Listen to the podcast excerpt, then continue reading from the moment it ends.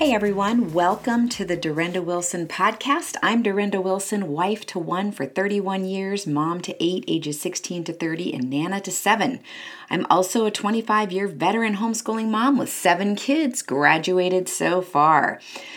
Well, funny story. I was doing an interview with someone last week, and all of a sudden she said, I, I think I'm getting some reverb. And I said, no, no, actually, that would be my lawn guy. So my lawn guys show up like right in the middle of this interview. And, and I've got a, a sign on my door that says, you know, recording in progress. And I'm watching out the window as my lawn guy just drives by and stares at the sign. So we had to take a pause for a minute and then we went back to it. Fortunately, my guys are done in like 10 minutes and they're great. I love them, but I never know when they're going to show up. And so now, fast forward to this week, I was just getting ready to start this podcast. I literally had my pointer finger out to hit record, and all of a sudden, I hear a lawnmower, and I'm thinking, no, this cannot be. Oh, yes, yes, lawn guys have returned again. I mean, it's been a week, so the lawn definitely needed to be mowed, but oh gosh, you guys, either they have bad timing or I have bad timing. I'm not sure which it is. But I can tell you that lately I have been ridiculously busy. Uh, the last several weeks between conferences and settling back home, and oh my goodness, um, the traveling and just kind of landing again, and then the book launch. Anyway, all that to say, um, I've just been encouraged again by the Lord to slow my heart down and listen for his voice and just really tune into him. Today, I just really had to put the brakes on. And you guys, I'm going to be honest, that's really hard for me to do. Um, I am a type A. I like getting things done. I mean, you know, I'm doing these interviews uh, for my book, um, but a lot of people are bringing up the fact that I'm, you know, supposedly known as the unhurried homeschooling mom or the unhurried mom.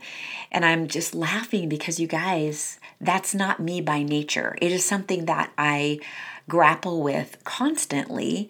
Um, but because the Lord has brought me back to slowing my heart down and, and me finding my peace there, like that's where I really meet with God, but it is a battle. It's a struggle sometimes. And so that's why that's my constant message because it's been God's constant message to me.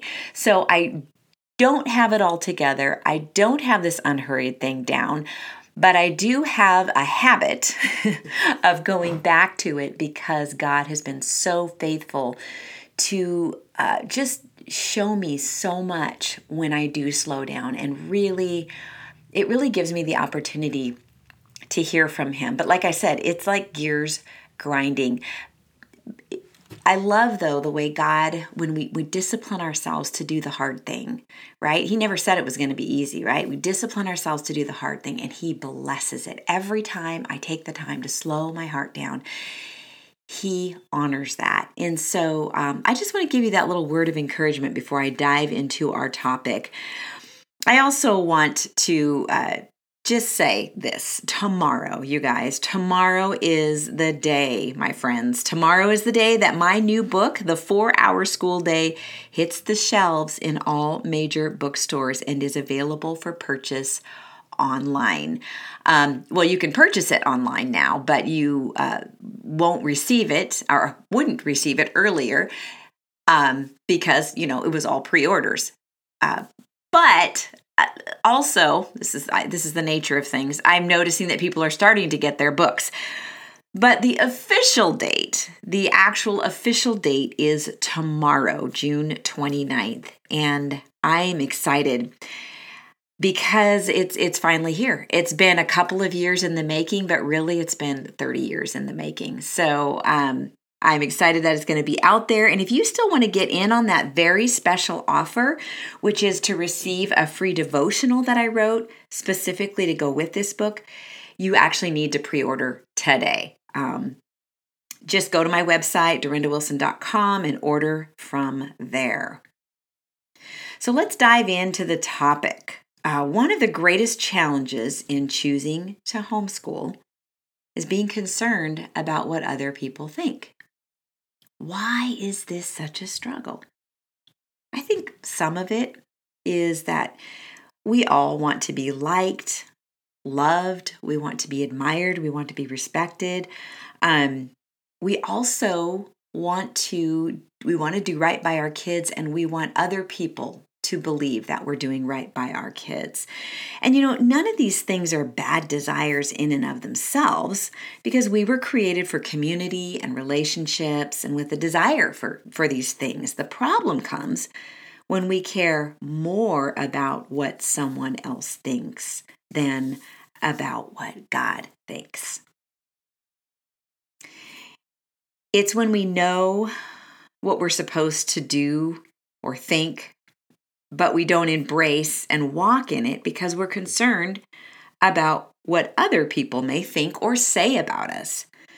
Concern about what other people think can even keep us from seeking the truth. We may accept others' opinions without question because we're so concerned about what they think. Or if we do actually have questions or doubts, we may not even allow ourselves to pursue the answers this explains a lot of what's going on in the culture right now.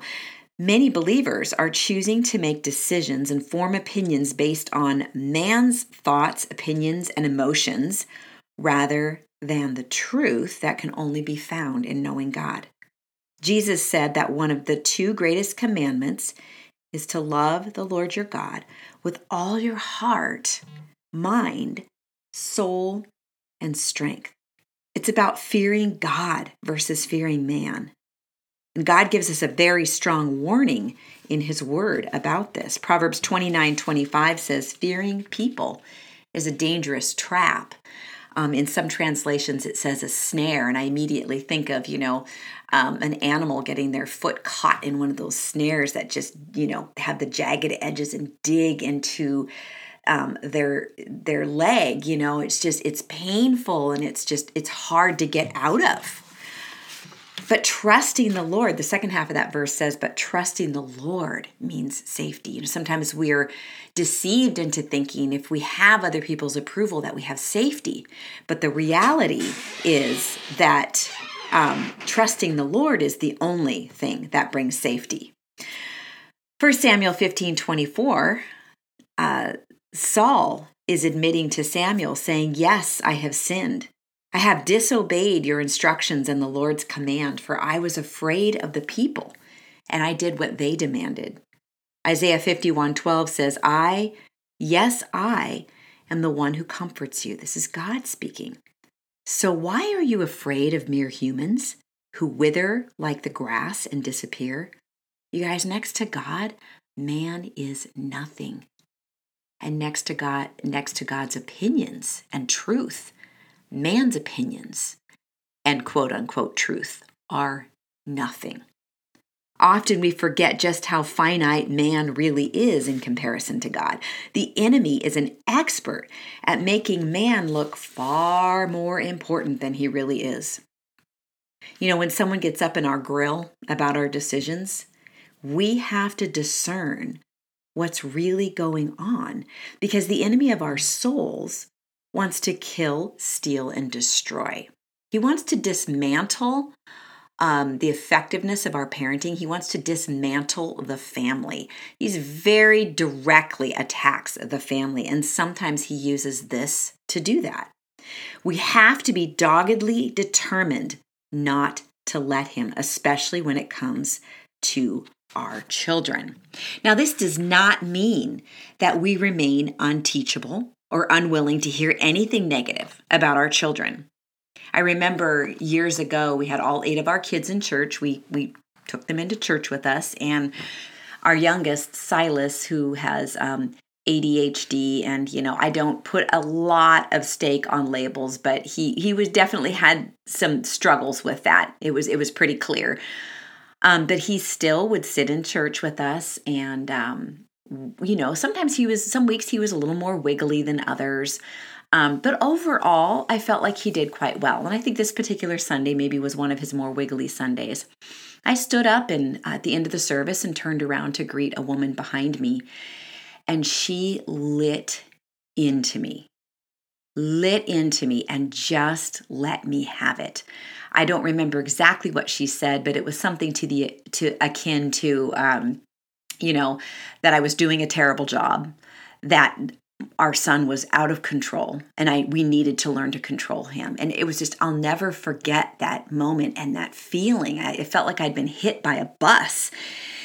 And uh, so I just listened and uh, I didn't even have a response because it was clear that even if I tried to explain anything to her, um, that she was just angry. I, I don't know why, but she was she was angry. And so, uh, as we, you know, we walked away from church and we got into the car, and I was talking to my husband about it, and um, I cried. I cried um, because it, it hurt. It was painful. The anger, the the surprise of being broadsided was difficult for me. It felt kind of like a betrayal because this is a person um, who is supposed to be a sister in Christ, and I'd never had a run in with her before. And so it was just really, really weird, really strange. It felt spiritual to me, like it was a spiritual attack. And so I was talking to my husband about it, and he was great. I mean, he he kind of helped level me out and all of that. Um, but at the end of the day, um, I had to ask God. We did. We both had to ask God if there was even a shred of truth that He wanted us to hear because it's important that we don't throw the baby out with the bathwater. Maybe, maybe the messenger is a horrible messenger. Um, but sometimes we receive gifts from God that come in ugly packages. And so uh, I'm not calling that woman ugly, but her demeanor was ugly and her spirit was ugly, and the way that she con- communicated with me was ugly. And, and that will happen um, at different times in our lives. And to, so to step back and say, God, is there some shred of truth here? that you want me to hear because I don't want to ignore all of it and miss something that you have for me. So, um, as the body of Christ, we should be able to both affirm each other's parenting by encouragement, but also speak the truth in love for the good of our children. Um, we're not doing this parenting thing completely alone. The body of Christ should serve each other well in helping each other with the parenting so that there's a feeling of support. Um, but support for biblical parenting, not allowing our children to run amok and not only saying positive, affirming things, but being able to streak, speak the truth in love. And for us to be able to learn from that, for us to be able to receive that and not get our, you know, get ourselves in a wad over it so that we don't hear the correction that God might have for us. We can learn from each other, but at the end of the day, it needs to look like Paul said in the New Testament. He said, Follow me as I follow Christ. So we follow others' examples and direction and correction if they are also imitating Christ. It doesn't mean that we do everything exactly like them, but we're focused on the principle while asking God for wisdom as to what methods will work best for our families. And so at the end of the day, I could t- take that situation with that woman and say, maybe, God, maybe you're calling me to be a little more firm with Silas. Maybe I haven't been as firm as I should because he's the baby of the family and he'd been through a lot as a newborn. Um, and I tended to be very protective of him. So I needed to be careful that I wasn't um, making decisions that weren't in his best interest and what God had for him. So we have to be determined um, not to let the enemy come in and steal and kill and destroy. And in that situation, uh, he could have stolen a little truthful, helpful nugget from me had I been so emotional that I wasn't willing to listen to the Lord. But we do have to remember that the enemy is out to target us in any way he can. And throughout history, the enemies of God's people have always gone after the children because they know and Satan knows that they are our future. They are the future of the church, and that is that is very very important. I remember years ago when uh, our fifth child was uh, young, probably four, or I think he was about four or five, somewhere in there. Um, some of you have heard me told, tell this story before, but he had a temper. He was a little hothead, and you know his his name means bearer of light, and truly, that's who he was, and that's who he is now. Although now you know he has uh, he's an adult and he has tempered things and he has to constantly discipline himself um, when it comes to that because that's how he's uh, he's wired for uh, what I call to be a defender of justice, um, and yet he has to keep all of that yielded to the Lord. And so he does that as an adult, but as a little kid, he was struggling, right? He's still learning. He was not very old, and I had a very uh, person who was very dear in my life who I really respected and respected um, the parenting that they had done. And um, they came to me and basically told me I was really messing this kid up. We, my husband and I, were messing this kid up, and we really needed to be harder on him. We needed to really tighten, you know, batten down the hatches and tighten the reins. And so I attempted to do that. And it just, I literally got sick to my stomach. And our son was not responding well. And so I went to my husband and said, you know, you know the conversation we had with so and so. Here's what I did. I tried to implement it in these ways. Um, can you please tell me, you know, what am I, what am I doing wrong? Am I, is is this wrong? What should we do? And he just looked at me and he, you know, he said, if anyone, if God's going to speak to anyone about how to raise our kids, it's going to be us. And that is true. And yet we need to, again, be willing to listen to even a shred of truth in that situation. And so it did stick with me that um, we needed to make sure that we were being uh, diligent with him.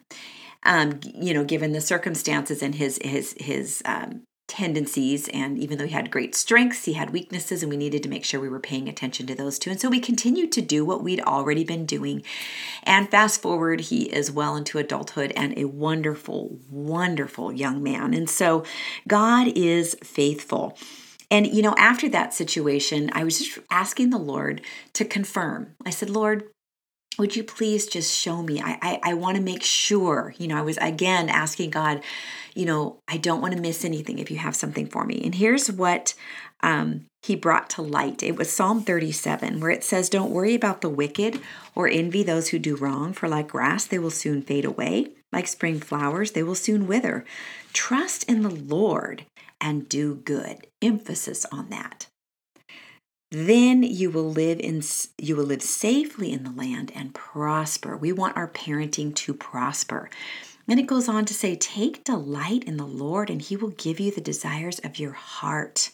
Okay, my heart's, my husband and my heart's desire was that our children would grow in the nurture and admonition of the Lord, and they would have self control, and they would, um, you know, they would they would grow into godly people. Eh, but that again that verse says to trust in the lord and do good and to take delight in him and he will give you that he would give us the desires of our hearts.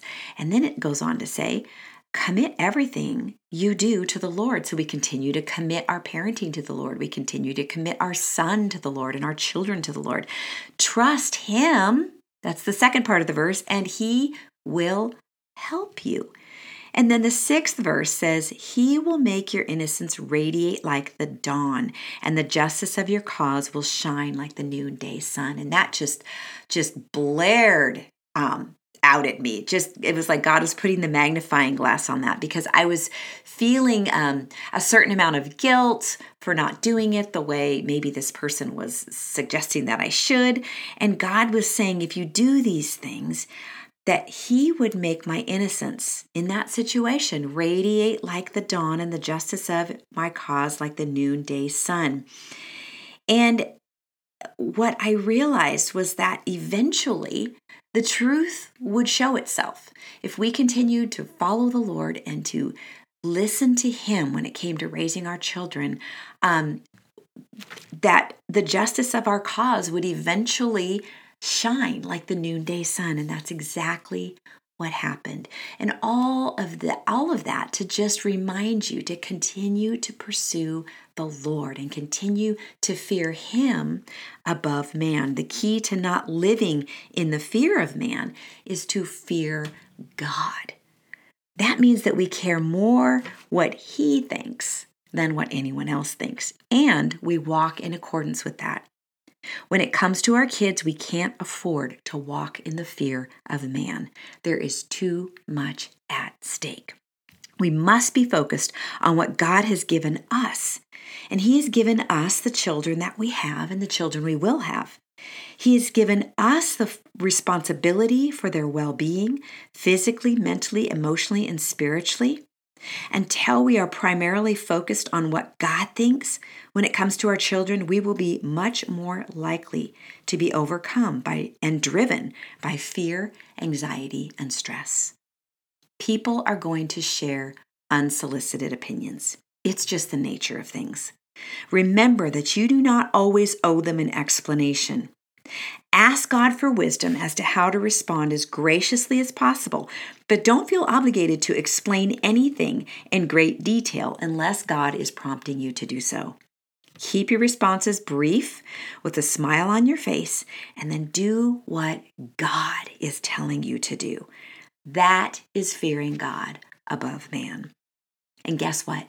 Your children are watching. They will take their cues from you. You will be teaching them to graciously think for themselves. You will be showing them what it looks like to obey God rather than man. And that is an invaluable gift and one that will reap lifelong benefits, not only for your children, but for their families and the world that they affect. Oswald Chambers said the remarkable thing about God is that when you fear God, you fear nothing else. Whereas if you do not fear God, you fear everything else. And John Witherspoon said, It is only the fear of God that can deliver us from the fear of man. Proverbs 9:10 says the fear of the Lord is the foundation of wisdom. Knowledge of the Holy One results in good judgment. The fear of the Lord is the seed from which wisdom continues to grow, parents. Getting to know our God, listening to Him through His Word and the leading of the Holy Spirit results in making good judgments and good decisions. God's words, His voice, are what strengthens us. Let's permeate ourselves in that so we aren't consumed with what other people think and that we fear God above man. At the end of the day, we're going to stand before God for each and every one of our decisions, including how we choose to raise our children, and that includes their education. So if you've chosen to home educate, that is your right, privilege, and responsibility. It's your decision. No one else's. Never forget that. And as believers, we have access to the Creator of our children who loves them more than we do and will Give us wisdom to faithfully fulfill that role in their lives. Let's pray. Lord, we just thank you so much for today. We thank you, God, that we are free. We are free from being unduly concerned about what other th- people think and we are free to fear you above man. God, we love you. We thank you for these children that you've given us. We ask that you would help us to be found faithful, to fear you above man, but to also remain humble and teachable as you use other people to teach us along the way and to give us wisdom. God, we thank you for your goodness to us. We thank you for the body of Christ. We ask that you would help us to love each other well, to affirm each other when it comes to parenting by both encouraging one another, but also speaking the truth in love so that we can raise the next generation uh, to fear you, God, above man, to love and serve you, and to to uh, bring the gospel to the next generation. In Jesus' name, amen.